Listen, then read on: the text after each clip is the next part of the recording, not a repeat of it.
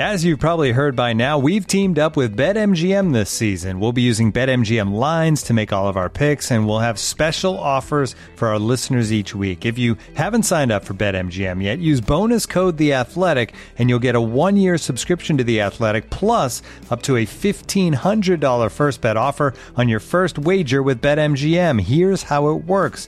Download the BetMGM app and sign up using bonus code The Athletic. Make your first deposit of at least $10. Place your first bet on any game and claim your voucher for a one year subscription to The Athletic. See BetMGM.com for terms. U.S. promotional offers not available in D.C., Mississippi, New York, Nevada, Ontario, or Puerto Rico. Gambling problem? Call 1-800-GAMBLER. Available in the U.S. Call 877-8-HOPE-NY or text HOPE-NY 467-369 in New York. Call 1-800-NEXT-STEP in Arizona. 1-800-327-5050 in Massachusetts. 1-800-BETS-OFF in Iowa. 1-800-270-7117 for confidential help in Michigan. 1-800-981-0023 in Puerto Rico. First bet offer for new customers only in partnership with Kansas Crossing Casino and Hotel. Don't forget, if you haven't signed up for BetMGM yet, use bonus code The Athletic, and you'll get a one-year subscription to The Athletic, plus up to a fifteen hundred dollar first bet offer on your first wager. Get ready for the greatest roast of all time: the roast of Tom Brady, a Netflix live event happening May fifth. Hosted by Kevin Hart, the seven time world champion gets his cleats held to the fire by famous friends and frenemies on an unforgettable night where everything is fair game. Tune in on May 5th at 5 p.m. Pacific time for the Roast of Tom Brady, live only on Netflix.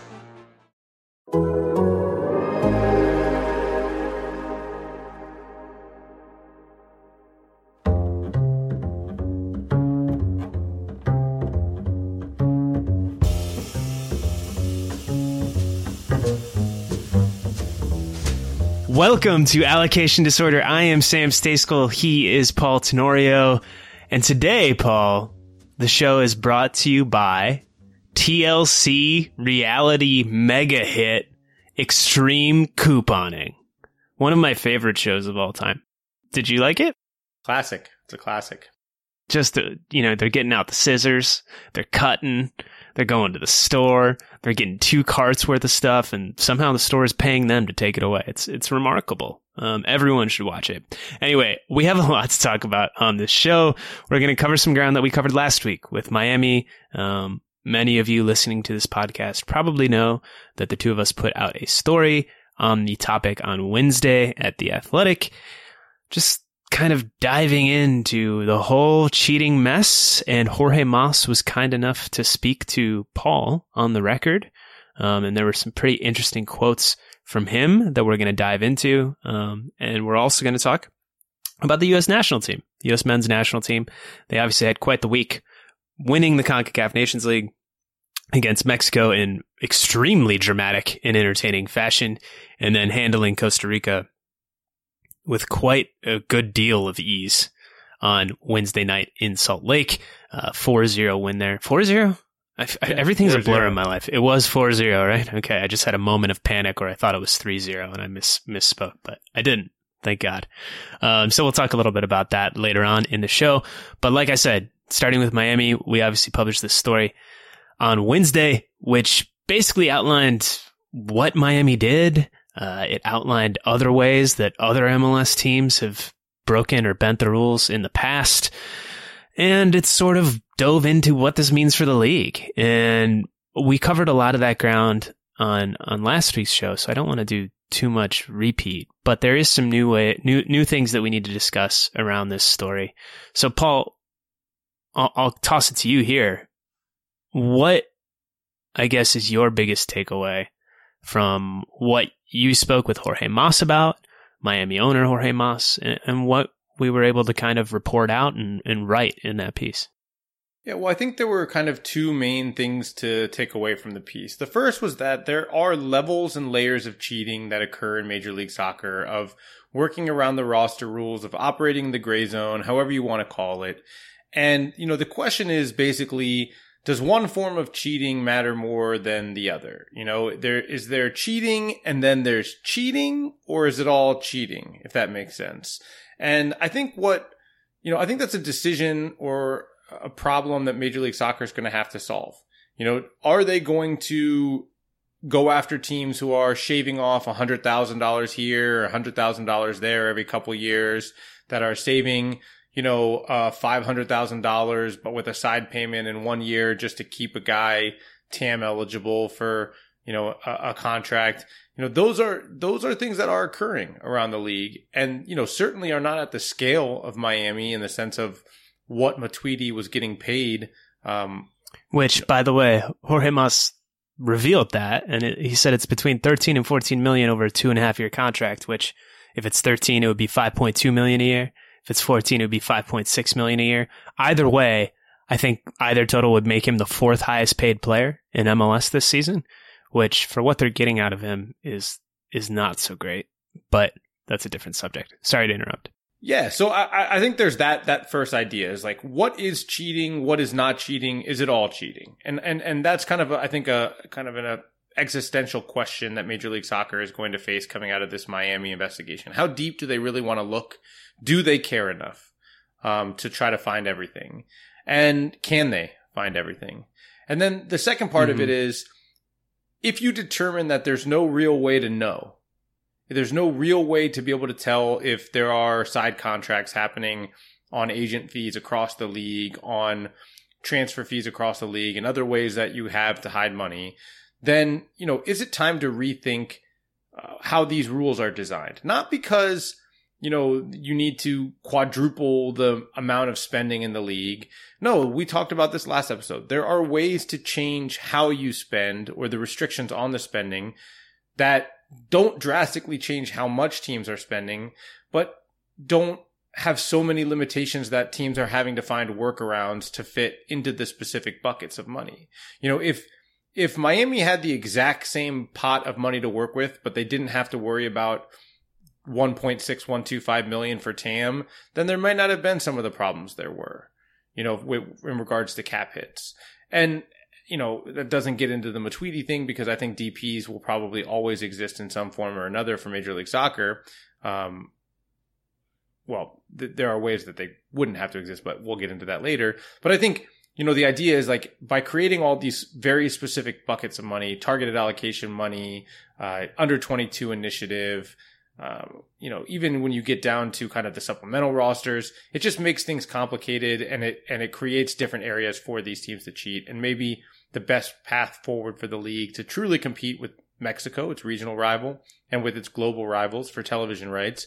Um, you know, they, they need to to rethink the entire structure. And and that for me was the big takeaway from the piece. And Sam, before I throw it back over to you, I think what stood out most from the story obviously was what Jorge Mas said to us and said to me, which is essentially, you know, yes, he said out loud what many, many, many, many people say to us behind the scenes, which is there is a faction of owners yeah.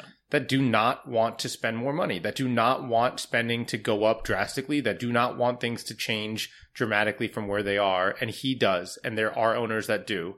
And, and that, what's crazy to me, Sam, is, and maybe you'll agree, maybe you'll disagree. I think there are, I think there's a faction of people in the league who are going to be more angry that Jorge Mas spoke that truth out loud than they are about the cheating that he did with his roster. I don't think there's any doubt about that. And, and, let me just read the quote in question here in full. So here's what Mas said. It's no secret that there are a segment of owners in the league that do not want to spend money, that are okay with the status quo, that are very happy with their financial situation and circumstances because they invested in the league X amount of years ago and it's just a cash cow. They're clipping coupons and life is good. That's not why we got into this. We got into this for very different reasons. That is a badass quote. I love that quote. He said the quiet part out loud, right? And no one really, to my recollection, certainly not on an ownership level, has ever done that. And I don't, I mean, Paul, have you, do you remember any, even a GM putting their name to that? Maybe we've seen coaches do it in the past. Maybe Bruce Arena has done it at some point or another. That wouldn't shock me. But I, I can't remember an occasion of anyone going this far on the record. No, and uh, I think in a position of power in MLS. Yeah, I would agree with that, Sam. And I think the reason why is well, we saw it. We saw the reaction of Don Garber when Herculez Gomez asked him about that quote, and and what Don Garber's response was yeah. was well, you know, maybe some of these new owners need media training, and if they had media training, I wouldn't have to answer a question like this. You know, it goes back. Yeah, to and he said it. He said it with a chuckle, but you know, Yeah. he wasn't really kidding. right. I mean, it go. You know, I I think that there have been moments in this league where where people have kind of toed the line to to to you know, kind of like we talk about the rules. Like they want to say the truth, but they can't really say the truth. And I I, I keep thinking Yeah. back to an interview I did back in 2018, I think it was, um, where I where I first wrote about these factions of owners that are ha- developing behind the scenes. And I spoke with DC United owner Steve Kaplan at the time, and and he had a quote about you know, wanting to go out there and spend spend money, and and that's the way to push this league forward is is to kind of you know to to to put it all out on the table and and go and be aggressive, and that's not at all what DC United has done since then. And I think part of the reason No. why is Quite the opposite. when people say that stuff out loud, they very quickly get pulled and reined in, I think. And you can see from Don Garber's reaction yesterday. I mean, Jorge Mas is not going to be, you know, a favored person in this league, not by Don Garber, not by people at the board of governors table. And, you know, part of me is thinking, you know, he already was kind of the bad guy, right? For this cheating scandal. And maybe he just needs to embrace it. You know, maybe Jorge Mas is the Jerry Jones of Major League Soccer. Maybe he's the rogue owner, the brash owner who finally is the guy who stands up and says, somebody has to lead this other faction of owners to force change.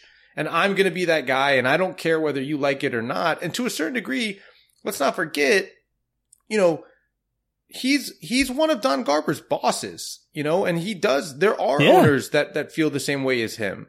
And some, but no one's willing to take that bullet. No one's willing to be that guy, to be persona non grata, to, you know, carry the negativity of the other owners who don't like you, those that other faction that doesn't want to spend as much, doesn't want to change as much. And I just wonder, man, you know, I think the best comparison is Jerry Jones. I, he, he's done that in the NFL and he's kind of compiled power by doing so. Well, he's the he's the shadow commissioner, right? Jerry Jones. And he goes about it in his own way, but he's the most powerful person probably in that sport, I would say, in in, in that league. And that's a really impressive position to hold, right? I don't know that Mas is going to be that, but you know, maybe he's it maybe he's the villain we need or the hero we need. I don't know. It depends on your perspective, right? And and I do want to say because people have been coming at us a little bit about this. Like, yeah, it's of course he's saying this now. His team just got busted, right? So he's going to say, "Well, we broke the rules, sure, but they're bad rules." And of course he says that now after the fact. Well, he was never going to say it before because, you know, he didn't want to get caught probably.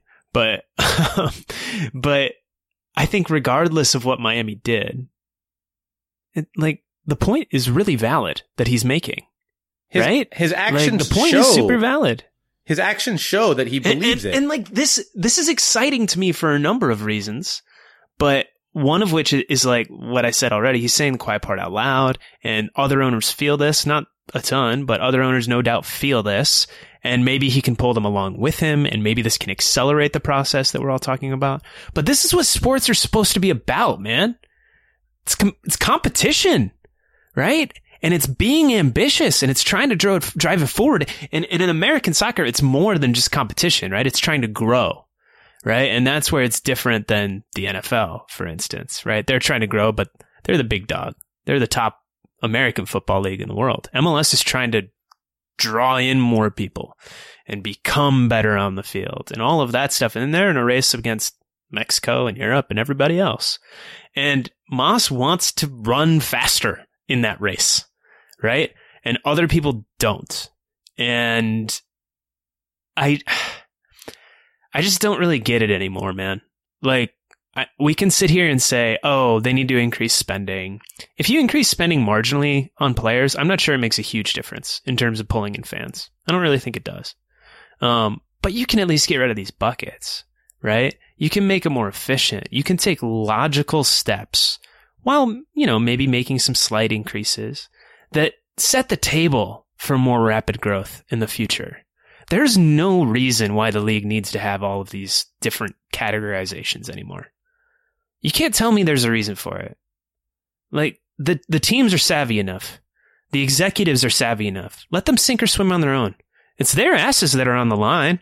They're the ones that are getting fired and hired and it's their jobs, it's their livelihoods. Let them build their teams how they want to. You know, say if you want to put a cap on how much everyone can spend, that's fine. Right?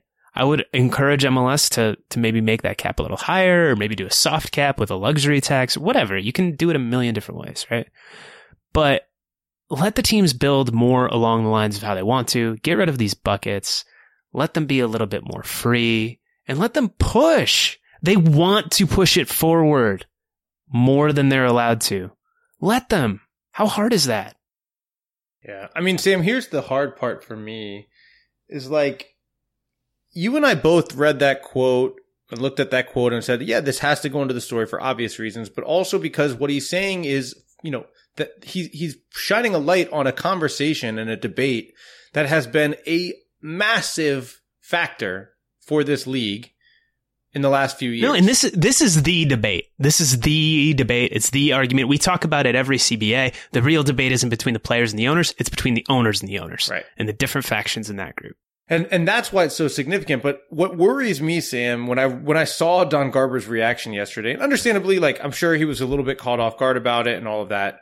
But like, I don't know, man. If I'm a betting man, I, I feel like there's a better odds that Jorge Mas gets, you know, his hand slapped again, his wrist slapped again, another fine, another punishment, and he's the latest owner who gets shuffled into line, told to toe the company line, given, you know, given cue cards whenever he does an interview to tell us what here's what you should say today, Jorge.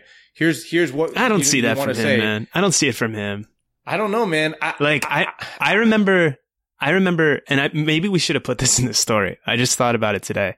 I, there was an, a, a season kickoff event last year ahead of the 2020 season before the pandemic when we were still getting together in person for these sorts of things. And it was here in New York City and I was able to attend. And they had a number of different owners speak and Jorge Mas was one of the owners. And so they had him up on stage in this five star hotel high above Central Park. And he was talking all sorts of smack about how, yeah, MLS is going to be a top five league or top three league, whatever he said, within like 10 years. Right. And I'm, I'm sitting there in the audience and I'm like, I can't even believe this guy. Like, is he serious right now? Like, I was like almost getting offended because they had just agreed on the CBA and spending barely went up. And, and I'm like, you talk this big game, but, but the league isn't putting your money where your mouth is. I, I don't know how to phrase that analogy, but you know what I'm trying to say. and, and maybe Mas has been pushing behind the scenes this whole time, right? Like he's clearly pushing now, it, not behind the scenes, in front of the scenes. Um, in front of the, that's not an expression. I'm all over the place. Point is, he was talking all kinds of crap even before Miami played their first game. And I think he's going to, this seems like who he is. I don't think, I hope he doesn't rein it in, but if he gets fined and he doesn't want to lo- keep paying money, then I understand if he, if he maybe picks his spots going forward. Yeah, and I think also like we have to acknowledge that like now today or yesterday or whatever day it was that we talked. Let's see, the, the what's today Thursday. Story ran yesterday, so we talked Tuesday. You know, You're prob- listening to this on Friday or Saturday. Yeah. Probably not the best day. Earlier this week. probably not the best day to deliver the message, right? Because he is the owner who just got fined a quarter of a million dollars for cheating. He is, you know, yeah, maybe it would resonate more if he was squeaky clean. He is Yeah. the owner who's going on the record talking about how he had no knowledge of things when he got fined and like the league spelled out in the press release that like he was getting fined and other owners weren't. Like it's just hard for that message to get through um and hit the way maybe it would have hit if he talked about it 6 months from now or something like that. But that doesn't change the fact that the message isn't wrong. And like that was the interesting part of writing this story is like how do you write a story about both a scandal in which a team kind of blatantly broke rules while also writing about the fact that these rules are broken often in different ways, maybe not, you know, in as extreme, but you know, certainly Pe- people Uh, aren't people aren't hiding four million dollars of salary most Right, of the different- time. different levels, different levels of cheating. And then the third part is, you know, what does this mean for the league? Like, how do you move forward? And in speaking to sources with knowledge, you know, it seems like the league is kind of saying, no, it's not really that big of a problem.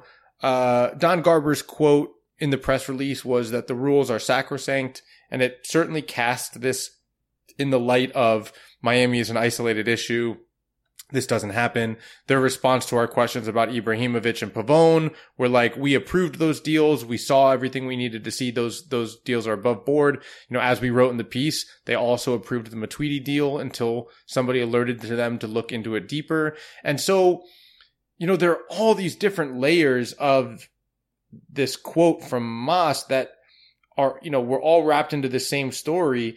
But it, I just think like for me, what I hope doesn't get lost is, how important it was that he was willing to say that out loud. And the next phase of that is, will that change? You know, kind of who is going to, it's the same question we've been asking for two or three years now, Sam. You know, since I wrote that first piece in 2018, which was already a couple years after the battles had started behind the scenes, is who's going to win this war behind the scenes?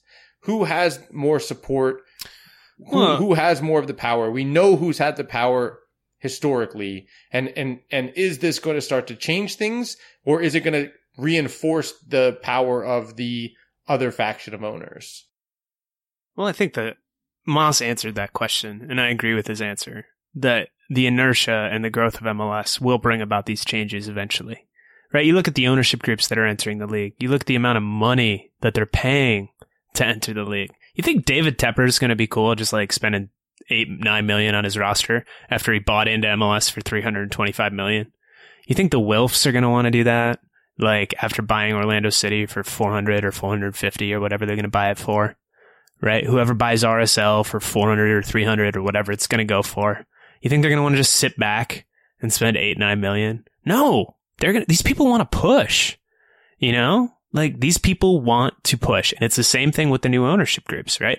Atlanta, Miami, LAFC, right? We've seen it in the past with some of the other ones that have been around for a longer time, like the Galaxy, like Toronto, maybe New York City FC, right? So, I mean, shoot, even Cincinnati, man. Like these teams that are spending hundreds of millions of dollars just to get in the door, right? Before they put any shovels in the ground on the stadium, before they build out a front office, before they sign a single player they're not gonna, they're not in this to, to just like kind of like break even and watch their franchise value go up. They seem more ambitious than that, right? And so I think MLS is headed in that direction. For me, it's a question of how fast and what's the rate, right? And I think if Mas has his way, it will speed up, right?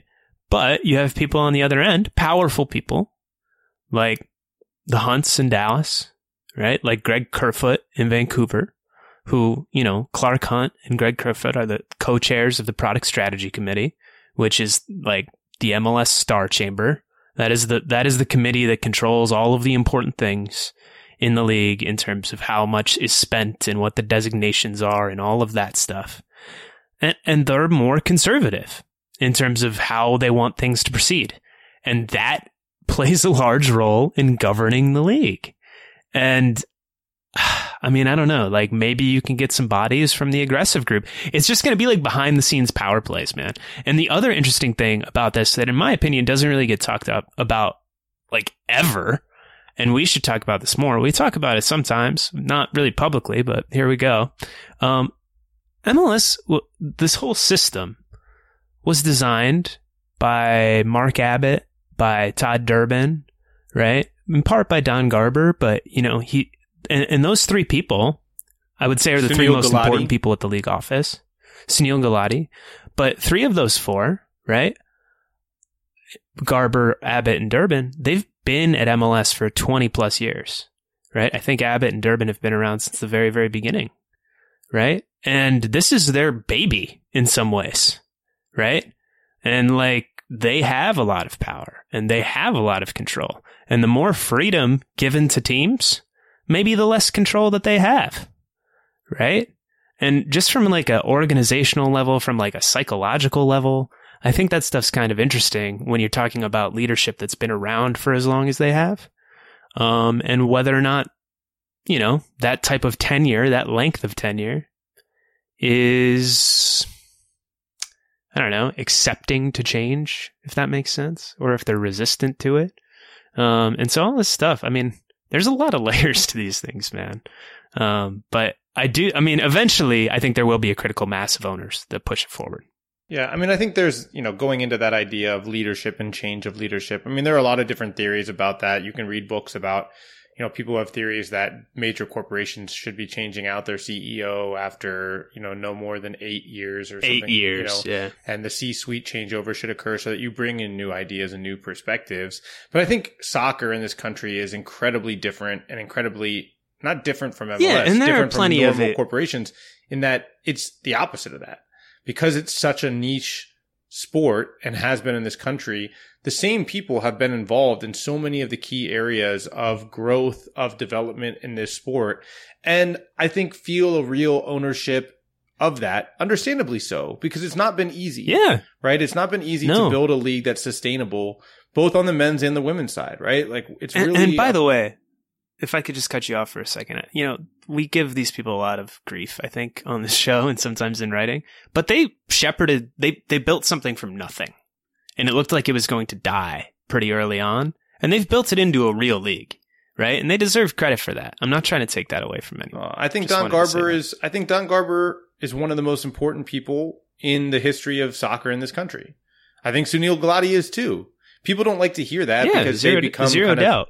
They become the boogeyman, right? They become the boogeyman of of soccer Twitter, which is to me the boogeyman of my life, soccer Twitter.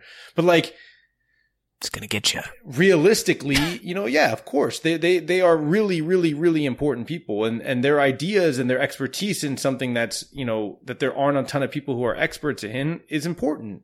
But that doesn't mean that they that things that their ideas can't be improved upon, or that there aren't other people who can bring in new ideas. And we talk about this too, kind of on a more granular level of like some of the transparency that's occurred in other sports in this country, you know, specifically I'm thinking of Major League Baseball, have drastically changed how people see the sport, right? And the people who, you know, the the the statisticians and and data analysts who were at home playing fantasy baseball changed the way the game operated, the way teams built rosters, the way value was placed on different skills. And that only happened because those new ideas were allowed in the door through transparency. And that hasn't happened in soccer. And it, and it doesn't happen in soccer very often. It's really hard to break into that group. And I would even point to Don Garber as an example of that. He was hired from the NFL and there were a lot of skeptics. He didn't know anything about soccer. And there's a lesson to be had in that. You know, I, I if you, if you really think about what should be next for Major League Soccer after Don Garber, I think there's a real question over whether the next commissioner of Major League Soccer should come from a soccer background, should come from within the Major League Soccer ecosystem, or whether it should be somebody with an outside perspective. Um, Hmm. I don't think, and I'm not talking about an outside perspective as far as global soccer. I'm talking about an outside perspective as far as like more of a corporate background and, and not necessarily not without a soccer background. I think that's probably a pretty important thing to have. I'm just saying that hasn't come from the kind of, you know, cabal of American soccer bureaucracy and, and that have just been around forever. That, that there's, there's a value in having some outside ideas. I don't know. I mean, you know, maybe we should just put Bruce Arena in charge of everything and, and, and that went well the last time somebody said that. Yes. So, um, yes. there we go. but I, I, I just feel Uh, like to loop back around, Sam. I, I just want to say one more thing. It's just that going back to the question about Jorge Mas and and the change that he wants, and the people who support it, and the guys like Arthur Blank who who want to spend more. And if you gave Arthur Blank two more DP spots, he would go out and spend money on those two more DP spots. He would, you know. But I just wonder whether or not you know those guys will get on board with Jorge Mas right now, and I, I that's why the timing of the comments is, is not great because I wonder whether it hurts the cause a little bit um, behind the scenes more than helps it, even though it's Yeah, now maybe. finally out in Um, the public. I mean, I think now is that you got to strike while the iron's hot, right? And the iron is sort of hot right now. Um, but it's hot for Miami in a different way, as you just mentioned. I do want to get back to what you said about like the next commissioner, right?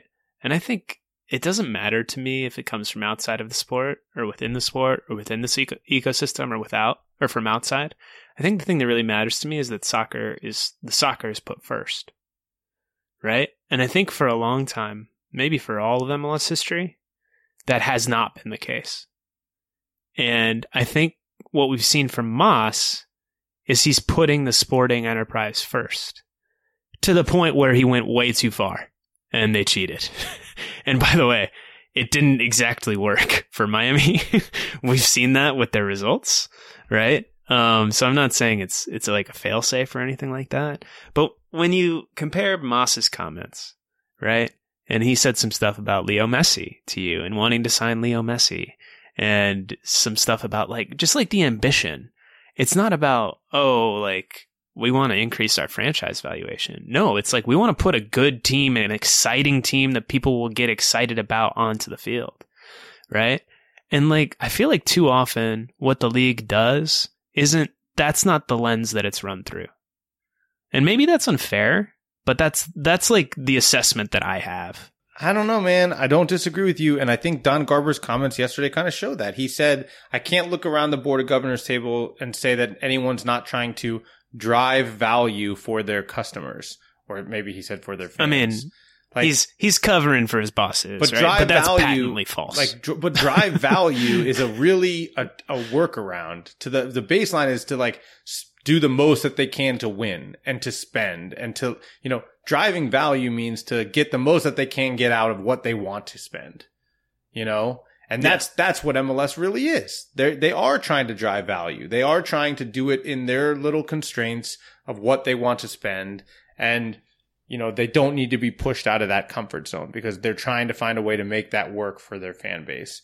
And and you know, I I think that you know, I I think that it is going to come down to at some point uh, a reality check ahead of 2026 of where do they want this league to be. And and here's the thing we keep I think there's part of this that's just continual short-term thinking of where do we really want to be in 2 years, 5 years, and it's not really about what can MLS be in 25 years, you know? And what's the path mm-hmm. that MLS needs to go on to be where it needs to be in its next 25 years. We know where it is now in its first 25 years. These roster rules help them get here.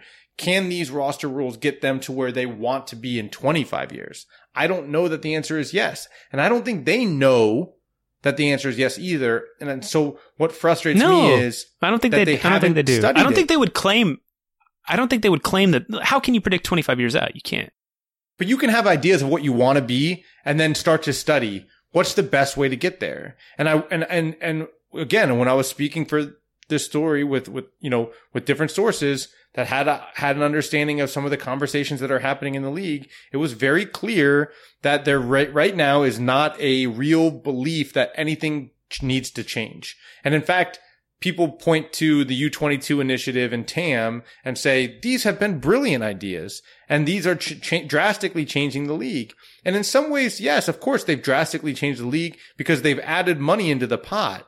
But, you know, there's no concern over whether those ways of adding money into the pot, these really restricted, it's in the name, targeted types of spend that are decided by the non-soccer people that are decided by, you know, the, the kind of corporate side as much as they are from the soccer side are the right way to spend. And that, hey, maybe just giving teams money and giving teams the same amount of money, actually, but more freedom in how they spend it wouldn't be the worst thing in the world. And, you know, I just don't know that they're even caring to glance in that direction. Yeah, I don't think they are.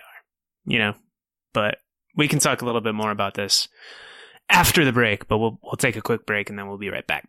Looking for an assist with your credit card but can't get a hold of anyone? Luckily, with 24/7 US-based live customer service from Discover, everyone has the option to talk to a real person anytime, day or night. Yep, you heard that right you can talk to a real human in customer service at any time. Sounds like a real game changer if you ask us. Make the right call and get the service you deserve with Discover. Limitations apply. See terms at discover.com slash credit card. This episode is supported by Season 3 of FX's Welcome to Wrexham. Celebrity owners Rob McElhenney and Ryan Reynolds' small town Welsh football club has finally been promoted into League Two after 15 seasons in the National League. Dedicated staff and supporters celebrate the city's return to glory while bracing for the newfound challenges that come with being in a higher division. Will Wrexham AFC stand up to the challenges and rise again into League One? FX is Welcome to Wrexham. Catch all new episodes Thursdays on FX. Stream on Hulu. Welcome back. I am Sam. He is Paul. We're still talking a little bit about Miami. We're talking about MLS power dynamics. And, and Paul, one of the things that I get excited about about this story, this is something we've been banging the drum on this stuff for as long as I can remember. feels like decades. It hasn't been decades, but it feels like decades. And one of the things that excites me is that Jorge Mas brought this out in a way that will get other people talking about it in a maybe in a more meaningful way, maybe in more meaningful circles than this little one that we have here on the show. Um, you know, we, we did talk about that, you know, it's unlikely to change anything at the league level. But do you think that this will get owners talking? Do you, do you think this will get owners thinking in their deepest, darkest recesses of their brains? They're like, hey, is it time for a reset? No, you don't. None? I, no, I Some? I, I think I think it will get owners talking and thinking about what Jorge Mas said, not what Jorge Mas said. Like the fact that he said it out loud to me yeah. is more what the conversation is going to be behind the scenes than the contents of what he said and whether it has merit. And that's the the sad part to me is that you know there is a chance for examination right now. And it's not Jorge Mas's comments that should be causing the examination. It's it's MLS having to confront the fact that people operate outside of its rules publicly. Like they had to confront that publicly. It, I guess they didn't have to, but they did. And so now you have this opportunity, this excuse to really dig in, to see how teams are operating, to ask how teams think these rules work and don't work, to see, to, to say, listen, let's talk about some of these workarounds that teams are using and figure out why they're doing it and whether you know, those are signs that those rules and those specific restrictions maybe shouldn't exist or should be significantly relaxed so you don't have to cheat the rules if there are enough owners already doing it. And instead, I do think I, I just have such little faith in the kind of strength of the newer guard. And the, actually, I guess I should say I have a significant amount of strength in uh, belief in the strength of the old guard and the support that they have from yeah. the the from Don Garber from the commissioner's office that the bigger reaction is going to be to what Jorge Mas said than to what he was actually the message he was actually trying to deliver or that he said it to me not the message he was trying to deliver what about you yeah i hear that I, no I, I hear what you're saying i think that's probably most likely um, but I do wonder if this emboldens anyone. You know, if they see this and say, and they they they catch a little inspiration maybe, and they're like, "Hey, you know what? Jorge is right. He cheated, but he's right, and we need to talk about this." Right? So I, I don't know. Maybe that happens, right? Maybe someone, maybe someone that hasn't been in those ha- having those conversations before, maybe steps up to the plate and changes, and this this drags them out. Who's going to gets say them it? going? Who's going to say it? Ferran Soriano never talks to the American media. Red Bull never talks to American Oh, media. no, I'm Rarely. not. I'm not talking about. I'm not talking about talking to us. I'm talking about doing this to the league, right? And forming a real coalition of owners, Maybe. right? And trying to push this forward and standing up in those board of governors meetings that they're probably going to have at the All Star game, which is coming up at the end of July against the Liga MX All, uh, All Star team or a Liga MX team, I should say. Um, you know, so may, so maybe it happens there. And and uh, if you're gonna make me pick a candidate, I'm gonna go back to the man who was on stage with Jorge Mas at that New York event and saying, not going quite as far as Mas was, but saying similar things that Mas said at that event. And that was Larry Berg, who's in charge of LAFC, one of many owners, but he, he's the managing partner. And, you know, I, I would imagine that he would probably be next in line in many ways. You know, I don't know how involved Arthur Blank is in this stuff. I don't think he is very much, but maybe he empowers Darren Eales to go out and do some of this stuff. Right. So, They, uh, they can. I mean, I think there are some candidates, and, and and dude, like David Tepper, like this is this is public, like it's been written about. David Tepper literally has a set of brass balls on his desk. Like that is like the kind of man that David Tepper is. You think he's going to be quiet in these meetings? No. I, I- don't think he's going to be quiet, but I don't know for a fact that David Tepper is going to be Arthur Blank or Larry Berg or Jorge Mas. I don't know. I've heard whispers that he they may not be a big spending team, even though he's the you know among the richest owners in the league, uh, both in the NFL. I think he is the richest. I, I, think yeah, I think yeah. he is, and and and outside of outside of the Sheik. Yeah, let's wait let's and see, see right? But like, I do think yeah. you know in our reporting, um, because we've reported stories that we haven't written yet, but we've we've kind of dug into um, the the backroom discussions that exist among owners in Major League Soccer. Um, you know, there are owners that we don't hear from, or representatives for those owners that we don't hear from, that are pushing for change behind the scenes, and you know, who do try to drive change and strategy. You know, in for example, the product strategy meetings and at the board of governor meetings. And so, yeah, do I think that somebody like Ferran Soriano can say, Hey, man, like, we're going to try to build a stadium in New York soon. We, we're, we're the biggest club in Europe, the highest spending club in Europe. Like, let's, let's really push the change so we can take advantage of being in the American market and we can turn New York into a market that matters for Major League Soccer. Yeah, maybe he, maybe he does that. Maybe NYCFC starts to really push. You know, I think Darren Eales and, and Arthur Blank played a big role in changing the the transfer fees, the the the decision around transfer fees of how much of a percentage Major League Major League Soccer took after they sold Miguel Almiron. Right. So those changes, those those owners can drive change. We've seen it. Um, I, I hope they do, but in the in the short term, for sure, the next few BOG meetings, I just I am I've covered the league. I did the math the other day. I was talking to somebody. It's crazy to me, but I've been covering the league in some form or another for 14 years, which is just insane. And to me, I don't feel that old, but like I feel like I just don't have any faith that that like they'll they'll they'll win these battles. And I think more, like I said, I think more attention will be paid, um, erroneously will be paid to the fact that he talked rather than what he was talking about and whether it's valid. Well, I think history is on your side, but maybe this is the turning point. Who knows, right? If there ever is a turning point, we're not going to necessarily know it when the tide is turning. so maybe we'll look back on this one and, and this will be it. But uh, you're Sam, probably right. I, I, want to throw a question your way because I, I kind of was interested to see what the reaction was going to be to our story. hey, Lyle. Um, I, I, was I was interested to see what the reaction would be to our story, and I think one thing that surprised me, considering so much of our story was written about, um, you know, Miami, you know, cheating the rules and breaking the rules and getting punished, was that th- there was a strong reaction from kind of our little world, the universe of MLS diehard fans, big MLS fans that were like, yes, I'm so glad that he's saying this out loud. I'm so glad that somebody is saying the league needs to change. There was like, I, there was a lot of Jorge Mas as the anti-hero, as like the, the, the Robin Hood. I don't know if Robin Hood works, but you know what I'm saying? Like a bad guy fighting the good fight, you know? And like that, okay, yeah, yeah, we, we might be mad that he broke the rules. We might not be condoning his, you know, what happened in Miami, but we support Jorge Mas. And, and I actually felt like it was more of a positive reaction to Jorge Mas coming off of our story than a negative one because people want somebody to take up this fight.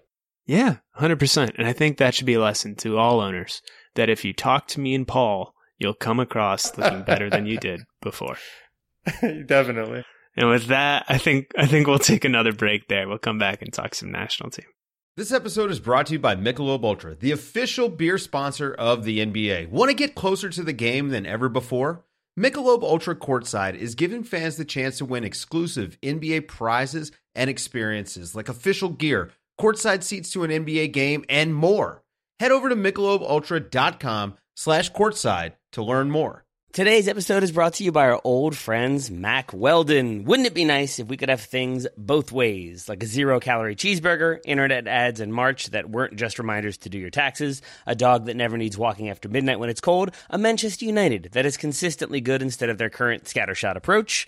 Well, we tend to think of clothing as an either or situation as well. People think looking sharp means starchy Oxfords and stiff chinos rather than effortless comfort. But it's possible to have it both ways. Mack Weldon makes timeless apparel with modern performance fabrics for guys who want to look and feel sharp without sacrificing comfort. From their light as air underwear to innovative anti odor tees and versatile yet comfortable pants, Mack Weldon has a full range of clothes that never go out of style. I got a few things recently, including a long sleeve polo, which I love, uh, maybe the most comfortable t shirt, which I also love, and my new favorite sweatpants, the Ace sweatpant. It's exactly what I described above comfort and versatile, but still stylish. It's the type of sweatpant I can wear to pick up my kids from daycare and not think, I'm now wearing sweatpants in public. The other parents will judge me. Now I just think, judge away, nerds, because you will never be this comfortable unless you're also wearing a pair, in which case, high five. Mack Weldon is not flashy. It's just classic, always in style, and made from the world's most comfortable performance materials. They're designed to fit both your style and the demands of modern life.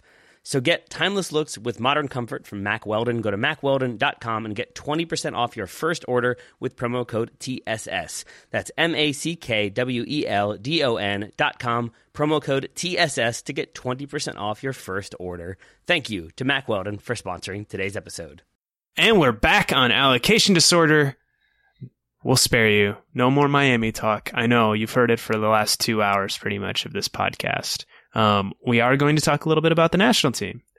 It was a successful camp, to say the least. A 2 1 loss at Switzerland in the opening game in a friendly was followed by a dicey and not so encouraging 1 0 win against Honduras in the CONCACAF Nations League semifinal, which was then followed by a classic, an instant classic 3 2 win in extra time against Mexico in the Nations League final, and then a comparatively easy 4 0 win against Costa Rica in one final friendly to wrap camp. So this is this is the last time we're going to see the A team together until World Cup qualifying starts in September.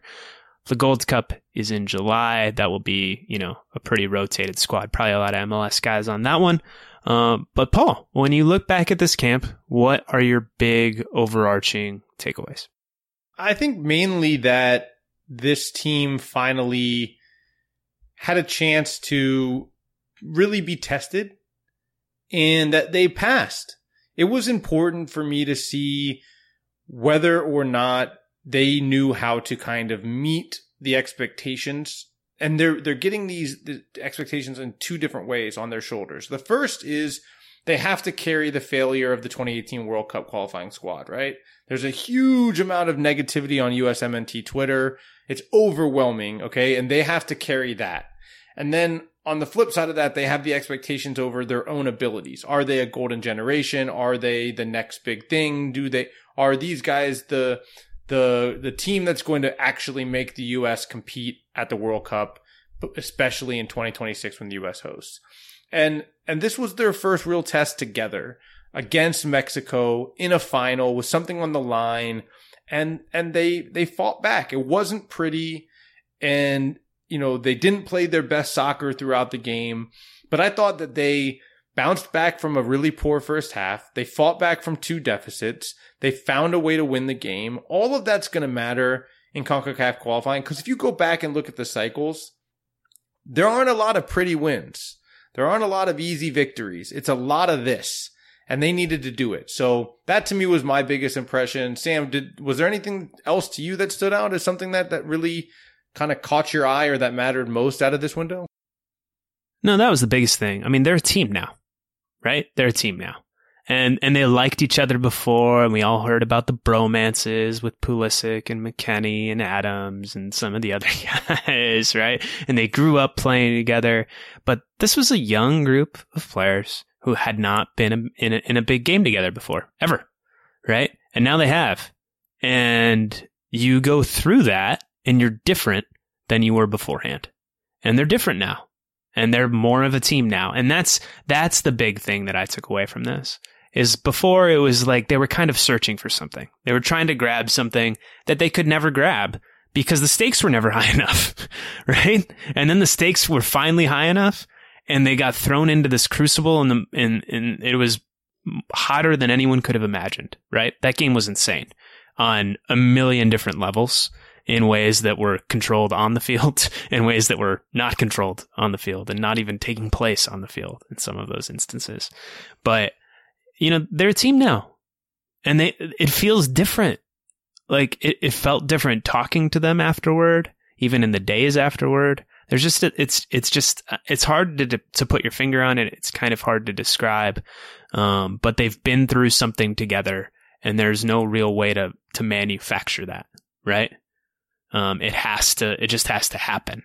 And now they've done that. And to get that out of the way before qualifying, so you don't have to deal with it during qualifying, I think is super important. So that was the biggest takeaway from me. And, you know, obviously I had some thoughts on certain players and, um, things like that, but that was the biggest one. Well, that was my that's my next question to you because I know you have a take on play, a player with, that I actually agree with. I think I think you think it's kind of a spicy take. I don't think it's that hot of a take, only because I agree with it. I guess so. Like if if you if you and I agree on it, really quite sure well, what I'm you're gonna throw it. Once to. Are I you talking about Aronson? question- No, my my no. Well, that that one I don't agree with. But what I agree with is, you know, you have. I don't even know what you you're believe- talking about. Well, let me ask the question and stop interrupting me, Sam Stejskal. The question I have for you, Sam, is who is the most irreplaceable player on this national team? uh, Tyler Adams. This isn't a hot take. It's fairly obvious, no? I thought you kind of Right? pitched it in Slack as kind of a hot take with our editor, so I was trying to set you up here, but you know, you did not take it to set up you're, in pro- any proje- form or fashion. you're projecting tone onto me. Okay, there's no there's no hot take font in Slack. All right, quit your projections, Paul. Um, no, I don't. I don't think it's that hot of a take. I mean, you saw it in the friendly, and admittedly, it's a friendly that was not Costa Rica's A team. That backline would be a bad, bad, bad MLS backline if it were to play in MLS together as a unit. So it wasn't like they were cutting up some, you know, cutting up France out there. But just the way he moves, right? The the positions that he puts himself in, his ability to cover a ton of ground and put out fires everywhere, um, his confidence, it gets transmitted to the other players. Uh, it makes everything run smoother, and he makes everything everything around every everyone around him better. And I don't really think that four three three that Berhalter likes to play works without a really really good number six, and that's what Adams can be. So, and, and I don't think there's anyone else in the pool that can be that. Um, so I think without him, you're just operating at like, I don't even know, 50% capacity, 75% capacity. You can't get near your best if you don't have him. Yeah, I mean, for me, man, I, I look at him and I look at the drop off from him to the next six, and I say to myself, I, Yeah. I, I really think that there has to be a moment in time where we see Weston McKennie play the six, because I think the next best option. I just made a Weston McKennie face. You did. You made a Weston McKennie face when someone starts asking a question in Spanish or in Italian. No, I just think there, you know, with how the fullbacks like to play in the system, the amount of work that the number six has to do, I, I, I just think that Weston is the close, the next closest to Tyler's ability in that position. Maybe I'm wrong, maybe I'm crazy, but I think there's ways to do it where there, where that's the least amount of drop off. Like if Tyler Adams is unavailable, you play Weston at the six, you play Musah and Aronson in front of him with Pulisic and Reyna on the wings, and I think you don't lose as much. Or you play Christian and and Musah inside, and you play Aronson. I was going to say. I think I Either think I would put Christian inside in that scenario. Yeah, either Just way, you know, I think gone. you Yeah. lose less than if you do kind of a like for like sub and play Yueill or Acosta there. I know a lot of people really liked what Kellyn brought in the Mexico game. I think he was okay. I mean, I thought Weston McKennie was in, was fantastic, and and maybe that's the argument against that move in the second in the second half. yeah, I I but I think that's the argument Fair. against my my suggestion in that when Weston's really really good, the way he was in the second half and extra time against Mexico, he changes the game drastically with his ability to um, arrive in the box and and create problems on set pieces and all. That. I, I mean, he can still do it on set pieces at the six, but I don't know. That's just a, a no, but to to, Uh, to apply pressure higher on the field when the when the opponent has the yeah, ball. sure. I, I would say what what concerns me a lot about Weston as a single six is that sometimes he gets overly aggressive and sometimes he switches off a little bit. And you can't do that in that position. Because if you do, right, then there's a huge gap behind you and then you can get exposed. Right. And so that concerns me with Weston in that spot. Now, he's a young player, right? He's playing in a super tactical league on a very high level team. I think he can get better at that stuff. And I think he I probably think has gotten be- better at that stuff over the last year. Just but need to try right now. I'm not super comfortable with it. just try. Yeah, I mean, maybe, maybe, maybe, maybe someone else develops. Who knows, right? Like, I'm, I'm probably not to that extent, but I don't know. James Sands does some nice things. What am I talking about? He's not going to be on the senior team anytime soon. They didn't even put him on the U23s. Um, although he could get a look for Gold Cup, perhaps. Philadelphia's Leon Flach. Flock of Seagulls. Killing it. Um, he covers a ton of ground. I mean, it's it's, but again, there it's is that a teaser? pretty wide They gap call there. that a teaser. yeah, they call that a teaser. Stay tuned, folks. Um, I spoke with Leon Flach today. I'll be writing a story on him soon. um, but yeah, so I, I don't know. You're right about the drop off, though, right? Because you look at the wingers, right, and and that would be the next place you go. It's like, well, no, Pulisic's the most important. He just won the Champions League, right? But you look at the other wingers. You have Gio Reyna. You have Brendan Aronson. You have Tim Weah. Brendan Aronson and Tim Weah were great against Costa Rica. Really good. Really fun. They stretched the fields in, field in ways that Pulisic and, and Reyna did not, um, when they were playing. Um, they were exciting. Again, different opponent, right? Different kind of game. Um, but I'm like, you talk about depth. That, is that the U.S.'s deepest spot? The wing right now? Yeah, I mean, I think so. I mean, even if you think about like way down the line into 2022, you know, what will Jordan Morris look like when he comes back from injury again, a second ACL? Will Yeah. he will he get back in the mix? Paul Arriola, when he's healthy, will he be back into the mix? I'm guessing we'll see him at the Gold Cup. You know, I think Brendan Aronson has been the biggest revelation for the U.S. national team over the over the course of the last year. I think Brendan Aronson is the player who's given Greg Berhalter the biggest kind of sense of relief because we know there has to be heavy rotation in September, October, January, and March because there are going to be three games in those cycles. And so, you know, you're going to have to put Christian Pulisic on the bench at some point.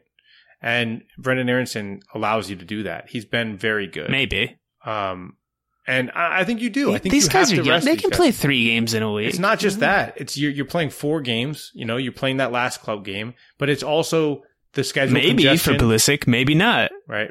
There's the schedule congestion overall in Europe. There's the fact that this is not just once in you know one window in a month. It's No, you're, you're two, right. You're right. two of these right. windows back to back. So Yeah. there's going to have my point being that you don't have to worry about it as much if you are at home against Curacao, which I think is a good team. I'm not trying to or St. Kitts and Nevis or something like that. Then yeah, that might be the moment where you tell Brendan Aronson to go out there and play the way you played against Costa Rica. You know, be aggressive. Be and, and he's been really good. I, I think there's a lot of faith. I think he could be a starter on this team. I really do. You know, if he didn't have Christian Pulisic and Gio Reyna there. Um, so I just I, I think he's added a really nice weapon off the bench for the U.S. men's national team and a really good option in this very congested qualifying. I don't hate the idea of moving Christian inside and popping Aronson out onto a wing. I don't hate it. I mean, they did it in Mex- against Mexico in the second half. You know, when they were, we've seen now both CONCACAF teams in the Nations League man marked Christian. They assigned a player to follow Christian Pulisic around. And when they moved him inside, I think it got a little bit tougher to do some of the things that they wanted to do to to slow Christian down. Usually it's the opposite. I, I think a lot of times they want Christian out on the wing to get him isolated 1v1. But when he starts to get lost in the game a little bit, they brought him inside. He found the ball more, and he finally had that moment where he turned, he took the ball, he turned, he beat two defenders in the box, got fouled. Yeah, led and it's not like kick. so they have the option to do it. it's it. not like he plays as an out and out winger for Chelsea either, right? He does play in wide areas, but the difference is with Chelsea, he's got, you know, when you talk about the center midfielders behind him, right? You got Mason Mount pulling some strings. You got N'Golo Kanté, right? You got Jorginho, right? Like you have guys that he's not the focal point of every opposing team's defense like he is with the U.S. And so I think he's going to want to naturally come more inside and get on the ball when he's with the Americans compared to when he's at when he's at Chelsea. And and I think that would allow you to do that. He can pull some strings in the midfield. He has that in his game for sure. So I don't know. I think it's a discussion worth having. I do have another question for you. What is up with Yunus Musah?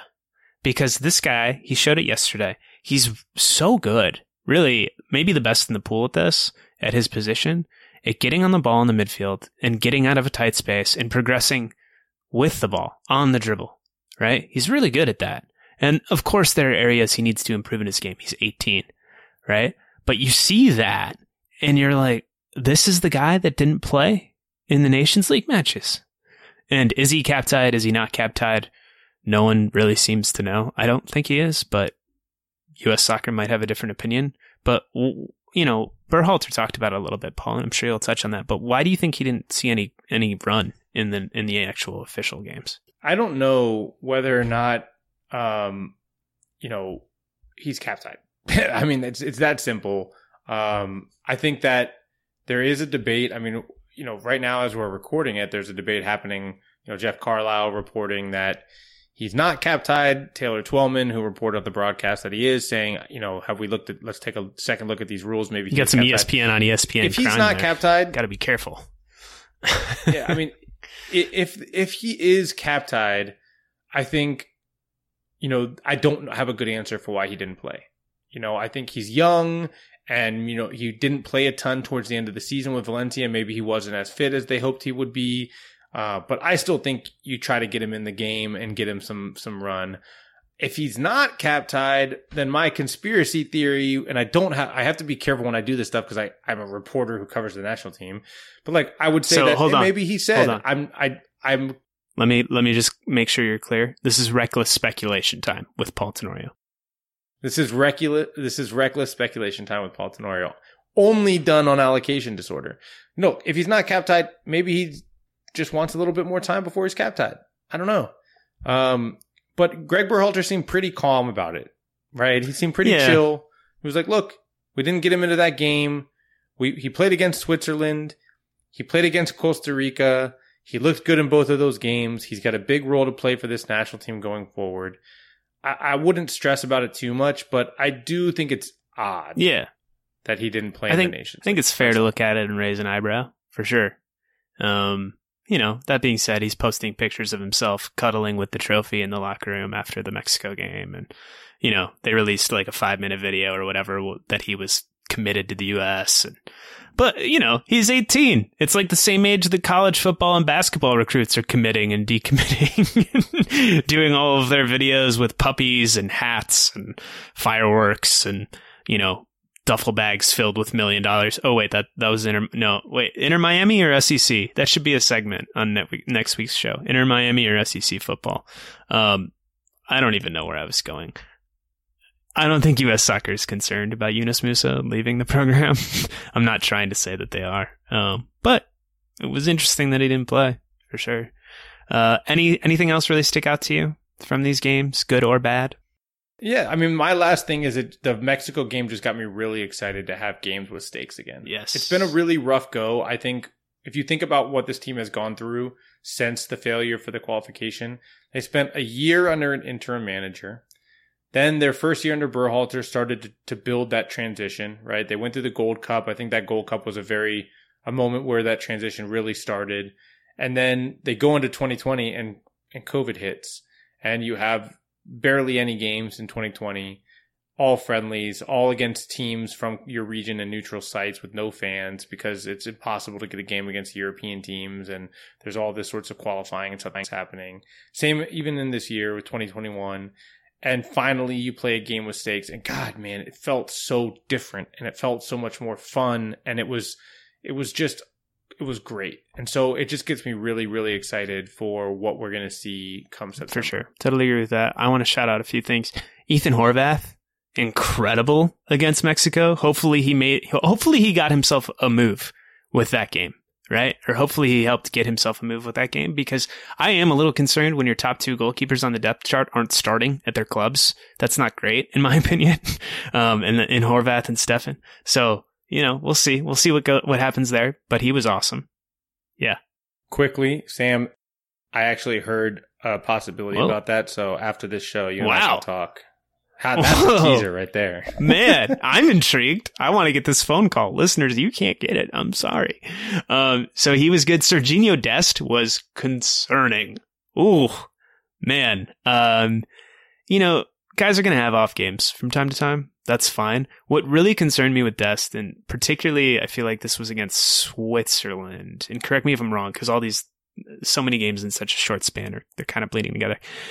When he would get caught up field and Switzerland would counter, he was just like jogging back, like not a care in the world. And if I am a defender on that US team and I see my my wing back doing that or my outside back doing that, I'm like, what the hell, dude? What are you doing? Like, get back. This is your job. Hustle. Like, that's uh, maybe that's reductive and silly, but like, it was, I thought it was ridiculous, man. So that was a little bit of a concern for me. And his his Yeah, defending in general, It's problematic, especially if Tyler Adams his defending in general That's, is, that's when it gets really tough. a little bit worrisome. But um, obviously, he's a very good player. Uh, and then I think you know the second center back spot next to John Brooks is very much an open race right now. Uh, and the striker position too. Not I was not really that impressed by Josh Sargent. Gotta say, I know he puts in a shift. He works hard. Um, he's really honest. He makes himself available. He can combine a little bit, but the finishing hasn't been there. And hopefully he can find it and find a transfer to a to a team in a top flight after Bremen went down, and a team that will get him more opportunities. But that position is wide open for the taking right now for pretty much whoever wants it. Hopefully someone takes it, right? My concern is that no one's actually going to step up and claim it, but we'll see. Yeah, I mean, I thought DK was the most impressive, but that's tough because he played in the game that was the least amount of energy and the slowest pace and all of that. But uh, definitely, definitely to me, the biggest area of concern going into qualifying: who's going to be the striker that is ready by 2022 if they can get to the World Cup? Who's going to be the guy Yes. the Yes, goals? if they can get to a World Cup, which is not something we should take for granted, and we will not from here on out. Um, we don't take you for granted either, listeners. Thanks for sticking with us through the entire show. Hopefully you enjoyed it. We had a good time. This has been Allocation Disorder. I am Sam. He is Paul. Until next week.